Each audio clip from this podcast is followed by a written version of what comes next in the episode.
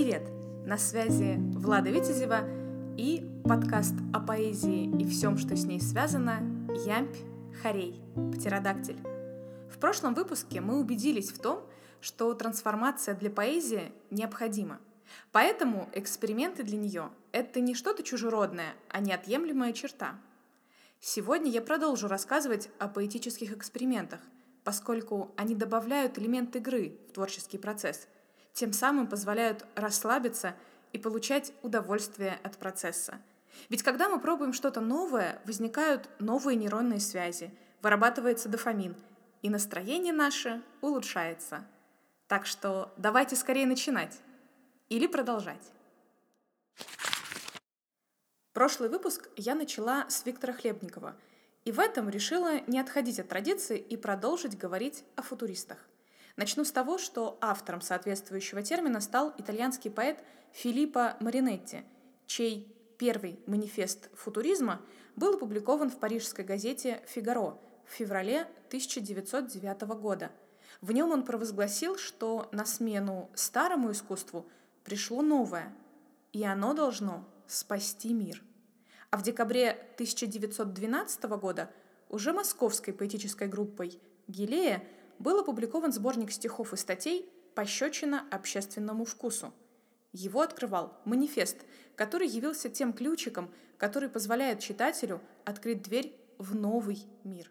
Ведь само латинское слово «футурум», от которого и произошло название течения авангардного искусства 1910-х, начала 1920-х годов, означает «будущее». Здесь, конечно, следует отметить, что в связи с ревностным отношением Хлебникова к чистоте русского языка он называл приверженцев этого движения «будетлянами», то есть глашатаями будущего. Итак, манифест начинался с эпатажного заявления «Читающим наше новое, первое, неожиданное. Только мы, лицо нашего времени. Рок времени трубит нами в словесном искусстве. Прошлое тесно.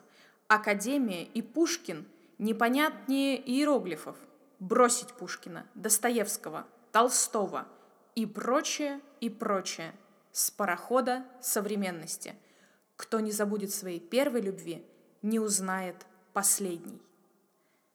Такая провокация не могла остаться незамеченной – и сборник вызвал огромное количество отрицательных рецензий в прессе. Сам манифест этой фразой, конечно, не ограничивался. Кроме рассуждения о литераторах прошлого, он содержал и провозглашение четырех прав поэтов, которые авторы приказывали чтить. А именно. Первое. На увеличение словаря в его объеме произвольными и производными словами. Словоновшество. Второе. На непреодолимую ненависть к существовавшему до них языку. Третье. С ужасом отстранять от гордого чела своего из банных веников сделанный вами венок грошовой славы. И четвертое. Стоять на глыбе слова «мы» среди моря свиста и негодования. Заканчивался манифест словами «И если пока еще и в наших строках остались грязные клейма ваших здравого смысла и хорошего вкуса – то все же на них уже трепещут впервые зорницы новой, грядущей красоты самоценного, самовитого слова.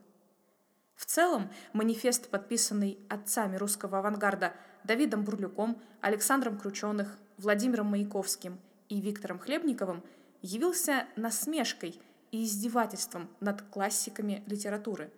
В итоге обществом, в отличие от именитых литераторов, он был принят с восторгом. Население подкупали открытость и бесстрашие современных поэтов. В прошлом выпуске я уже приводила в качестве примера игры со звучанием стихотворение Хлебникова из сборника «Пощечина общественному вкусу» «Бои обе пелись губы». Сейчас же я хочу обратить ваше внимание на стихотворение Маяковского «Утро», которое, наряду со стихотворением «Ночь», стало его дебютной публикацией в книгах. Угрюмый дождь скосил глаза, а за решеткой четкой железной мысли проводов перина, и на нее встающих звезд легко оперлись ноги. Но гибель фонарей царей в короне газа для глаза сделала больней враждующий букет бульварных проституток и жуток, шуток, клюющий смех из желтых ядовитых роз возрос зигзагом загам и жуть взглянуть отрадно глазу раба крестов, страдающих спокойно безразличных, гроба домов публичных, Восток бросал в одну пылающую вазу. Так в чем же особенность этого стихотворения? Для меня это один сплошной эксперимент со словом, рифмой, ритмом и представлением. А в целом это акцентный стих со смешанной рифмовкой и ломаным ритмом. В нем нет разделения на строфы, зато есть деление на ступеньки лесенки. Именно это стихотворение демонстрирует стремительную эволюцию Владимира Маяковского в сторону бескомпромиссного футуризма. Вообще творчество Маяковского заслуживает особого внимания, ведь многие фрагменты именно из его стихотворений, что называется, ушли в народ. Кроме статей, он оставил напутствие поэтам и в стихотворной форме, которое благополучно разошлось на цитаты. Для примера приведу небольшие фрагменты с запоминающимися фразами – из стихотворения 1926 года «Послание пролетарским поэтам». «Я кажусь вам академиком с большим задом. Один, мол, я жрец поэзии непролазных, а мне в действительности единственное надо, чтоб больше поэтов, хороших и разных. Есть перед нами огромная работа, каждому человеку нужное стихачество. Давайте работать до седьмого пота над поднятием количества – над улучшением качества. А в поэзии нет ни друзей, ни родных, по протекции не свяжешь рифм лычки. Оставим распределение орденов и наградных, бросим, товарищи, наклеивать ярлычки. Одного боюсь, за вас и сам, чтоб не обмелели наши души, чтоб мы не возвели в коммунистический сан плоскость троешников и ерунду частушек. Мы духом одно, понимаете сами, по линии сердца нет раздела — если вы не за нас, а мы не с вами, то черт ли нам остается делать? А если я вас когда-нибудь крою, и на вас замахивается перо рука, то я, как говорится, добыл это кровью. Я больше вашего. Рифмы строгал. Творчество Владимира Маяковского было высоко оценено и поэтом Николаем Тихоновым – в своей речи на Международном конгрессе защиты культуры в Париже, которая была опубликована в выпуске литературной газеты от 30 июня 1935 года, Тихонов декларативно заявил, что советская поэзия прежде всего принесла в мир новую силу, новые голоса, новые жанры, новые слова. А затем перечислил и кратко характеризовал творчество четырех самых видных, на его взгляд, советских поэтов – Разумеется, Владимир Маяковский оказался в этом списке первым. Маяковский. Вот мастер советской оды, сатиры, буфонадного и комедийного стихового театра. Багрицкий. Вот стих пламенный и простой. Сложный мир психологических пространств представляет нам Борис Пастернак – Какое кипение стиха, стремительное и напряженное, какое искусство непрерывного дыхания, какая поэтическая и глубоко искренняя попытка увидеть, совместить в мире сразу множество пересекающихся поэтических движений. Если мы хотим контраста, возьмем стихи Демьяна Бедного. Примечательно, что Багрицкий младше Маяковского всего на два с небольшим года, а между ними невидимая грань. Все дело в том, что Владимир на руинах погибающей державы сделал тяжелый выбор, а для Эдуарда эти руины оказались точкой отсчета. Эту разницу Багрицкий подчеркнул в своем стихотворении 1915 года «Гимн Маяковскому», экспериментальным в котором оказалась работа с рифмой, точнее, с ее отсутствием. «Озверевший зубр в блестящем цилиндре я», ты медленно поводишь остеклевшими глазами на трубы, ловящие, как руки, облака, на грязную мостовую, залитую нечистотами. Вселенский спортсмен в оранжевом костюме. Ты ударил землю кованым каблуком, и она взлетела в огневые пространства и несется быстрее, быстрее, быстрее. божественный сибарит с бронзовым телом, следящий, как в изумрудной чаше земли, подвешенной над кострами веков, вздуваются и лопаются народы. О полководец городов, бешено лающих на солнце, когда ты гордо проходишь по улице, дома вытягиваются во фронт, поворачивая крыши направо. Я, изнеженный на пуховиках столетий, протягиваю тебе свою выхоленную руку, и ты пожимаешь ее уверенной ладонью, так что на белой коже остаются синие следы.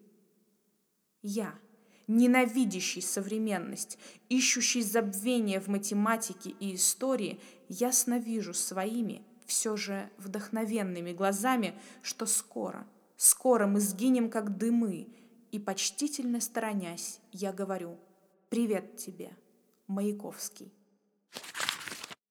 Следующим поэтом в списке Николая Тихонова был Борис Пастернак. Его творческая карьера началась в 1913 году, когда он, вернувшись из-за границы, сблизился с кружком футуристов, вступил в литературное объединение «Центрифуга» и познакомился, угадайте с кем? Правильно, с Владимиром Маяковским, входившим в другую футуристическую группировку «Лев» – Левый фронт искусств. В том же году Пастернаку удалось опубликовать первый сборник стихотворений, который имел самое что ни на есть футуристическое название «Близнец в тучах».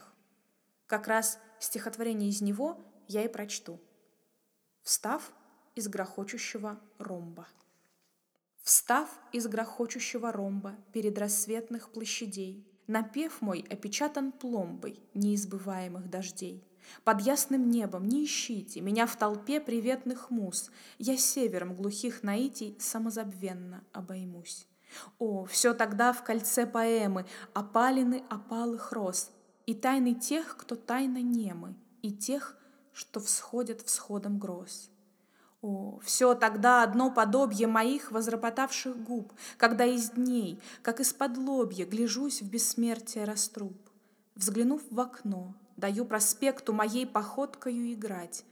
Тогда ненареченный некто, могу ли что я потерять? В этом стихотворении угадывается подражание основоположникам футуризма, но интересно в нем другое. Пастернак известен тем, что кропотливо оттачивал свои стихи. Так вот, со временем до нас дошла другая версия этого стихотворения, в которой полностью неизменный поэт оставил только первую строфу.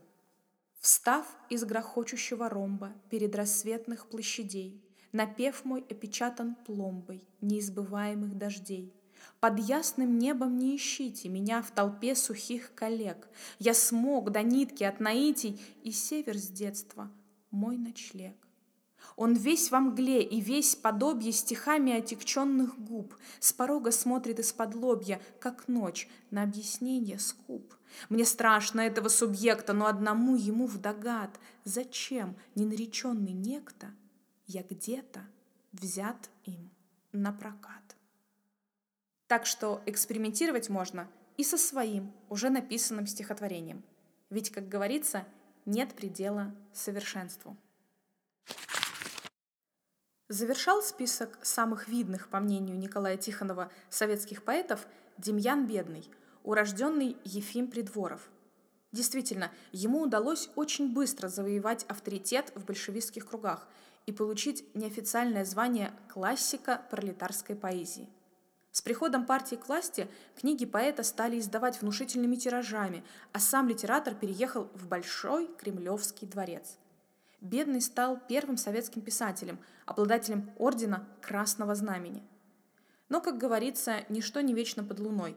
В 1938 году Бедного исключили из партии и Союза писателей. Он столкнулся с жесткой критикой, его произведения перестали печатать, а имя вычеркнули из рядов советских поэтов. И только с началом Великой Отечественной войны произведения Бедного стали вновь печатать. В последние годы жизни он вместе с другими поэтами и художниками создавал агитационные плакаты «Окна ТАСС», однако завоевать прежнее расположение властей литератору так и не удалось. В качестве примера его творчества приведу стихотворение «Мой стих», написанное в 1917 году.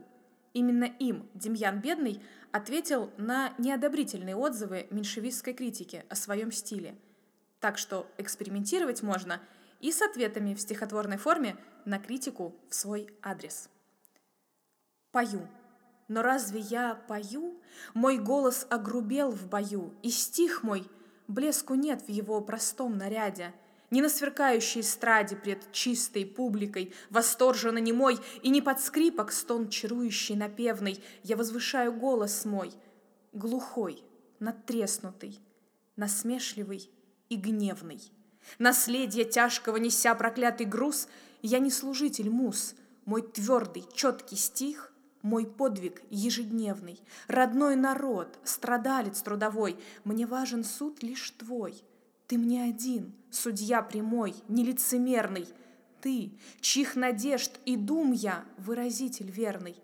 Ты, темных чьих углов я, пес сторожевой.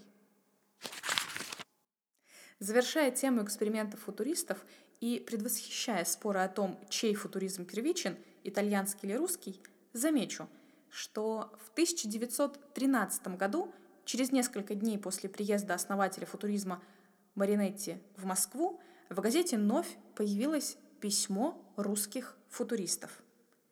Мы высказываем свое мнение о встрече Филиппа Маринетти и наших к нему отношениях.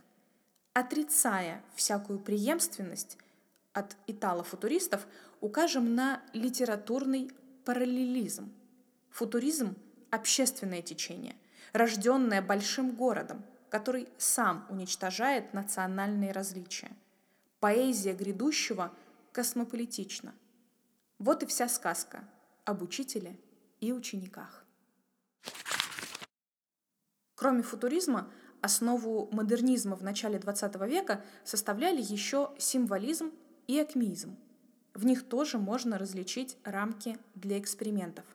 Так, символисты максимально использовали ассоциативные возможности слова, обращались к мотивам и образам разных культур, в частности, к греческой и римской мифологии. Широко использовали явные и скрытые цитаты.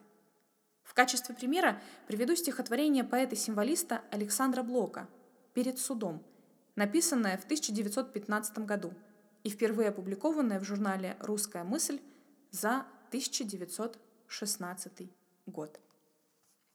Что же ты потупилась в смущении? Погляди, как прежде, на меня. Вот какой ты стала в унижении, В резком, неподкупном свете дня. Я и сам ведь не такой, не прежний, Недоступный, гордый, чистый, злой. Я смотрю добрей и безнадежней На простой и скучный путь земной. Я не только не имею права, Я тебя не в силах упрекнуть, за мучительный твой, за лукавый, многим женщинам сужденный путь. Но ведь я немного по-другому, чем иные знаю жизнь твою. Более, чем судьям мне знакомо, как ты очутилась на краю. Вместе ведь, по краю, было время, нас водила пагубная страсть. Мы хотели вместе сбросить бремя и лететь, чтобы потом упасть. Ты всегда мечтала, что, сгорая, догорим мы вместе, ты и я, что дано в объятиях, умирая, увидать блаженные края. Что же делать, если обманула та мечта, как всякая мечта, и что жизнь безжалостно стегнула грубую веревкою кнута? Не до нас ей, жизни торопливой, и мечта права, что нам лгала, все-таки когда-нибудь счастливой. Разве ты со мною не была? Эта прядь, такая золотая, разве не от старого огня? Страстная, безбожная, пустая, незабвенная. Прости меня. В эпоху бунта против традиций Акмеизм выступал за сохранение культурных ценностей, видя в них память человечества. Акмеисты активно пользовались литературными цитатами, обращались и к мифологическим сюжетам, и к образам и мотивам живописи, графики, архитектуры. И здесь я хочу сказать о творчестве Анны Ахматовой, урожденной Горенко. Уже упомянутый Александр Блок, категорически не принявший акмеизм, в своей статье «Без божества, без вдохновения» только для Ахматовой делал исключение и признавал в ней подлинного поэта. Все акмеисты стремились к точности, экономности поэтической речи. У Ахматовой это выражается в умолчаниях, пробелах, которые должен заполнить читатель. Корней Чуковский писал, «Главное очарование ее лирики не в том, что сказано, а в том, что не сказано. Она мастер умолчаний, намеков, многозначительных пауз. Ее умолчания говорят больше слов. Для изображения всякого, даже огромного чувства она пользуется мельчайшими, почти неприметными, микроскопически малыми образами. Акмеизм сделал ставку на равновесие между земным и небесным, между обыденным и мистическим – и в качестве примера прочту стихотворение Анны Ахматовой «Я научилась просто мудро жить», написанное в 1912 году. В нем представлено не только акмеистическое равновесие, но и концовка, заставляющая переосмыслить только что прочитанное. «Я научилась просто, мудро жить, смотреть на небо и молиться Богу, и долго перед вечером бродить, чтоб утомить ненужную тревогу, когда шуршат во враге лопухи и никнет гроздь рябины желто-красной, слагаю я веселые стихи о жизни тленной, тленной и прекрасной. Я возвращаюсь, лижет мне ладонь пушистый кот, мурлыкает умильней, и яркий загорается огонь на башенке озерной лесопильни — лишь изредка прорезывает тишь, крикаиста, слетевшего на крышу. И если в дверь мою ты постучишь, мне кажется, я даже не услышу. И раз уж начала я, как и прошлый выпуск с Хлебникова, то и закончу центонной поэзией, как в прошлый раз. Тем более именно здесь есть где развернуться со своими поэтическими экспериментами. Так что предлагаю почувствовать себя великим экспериментатором и поупражняться в жонглировании стихами разных авторов. Конечно, интереснее использовать наряду со строками любимых поэтов свои. Кстати, чтобы добавить новизны, можно воспользоваться текстами современных песен. Делитесь тем, что у вас получится в соответствующем обсуждении в группе ВКонтакте или посте в Телеграм-канале. Ссылки, как всегда, оставлю в описании. И чтобы снять груз ответственности перед лицом классиков, приведут центон, родившийся у одиннадцатиклассников. Вот, собственно, рифмованные строчки сами собой получились. Возвращаясь к центону школьников, вдохновением для них послужили строки из произведений Александра Пушкина «Евгений Онегин» и «К Чаадаеву». Итак, мы все учились понемногу. Мы все учились понемногу, чему-нибудь и как-нибудь, осилив долгую дорогу, свой школьный завершаем путь. Ошибки, двойки, опоздания, обед в столовой, классный час, победы, радости, страдания. Какой же был я лоботряс! Суровы времени законы, дочитан школьный наш роман. Исчезли юные забавы, как сон, как утренний туман — к ЕГЭ приблизившись, вдруг понял. Сего не знаю, то забыл. Увы, на разные забавы я много времени сгубил. Итак, сегодня мы продолжили разговор о поэтических экспериментах. Следующий выпуск выйдет в преддверии моего дня рождения, так что уже готовлю для вас разные интересности и сюрпризы. Чтобы ничего не пропустить, подписывайтесь на подкаст – и если знаете того, кому он может быть полезен и интересен, рекомендуйте. Именно ваши рекомендации помогают мне быть ближе к слушателям. Что ж, пришла пора прощаться. С нетерпением жду ваших центонов в рамках выполнения упражнения. А следующий выпуск ровно через две недели, 20 апреля. До встречи в эфире!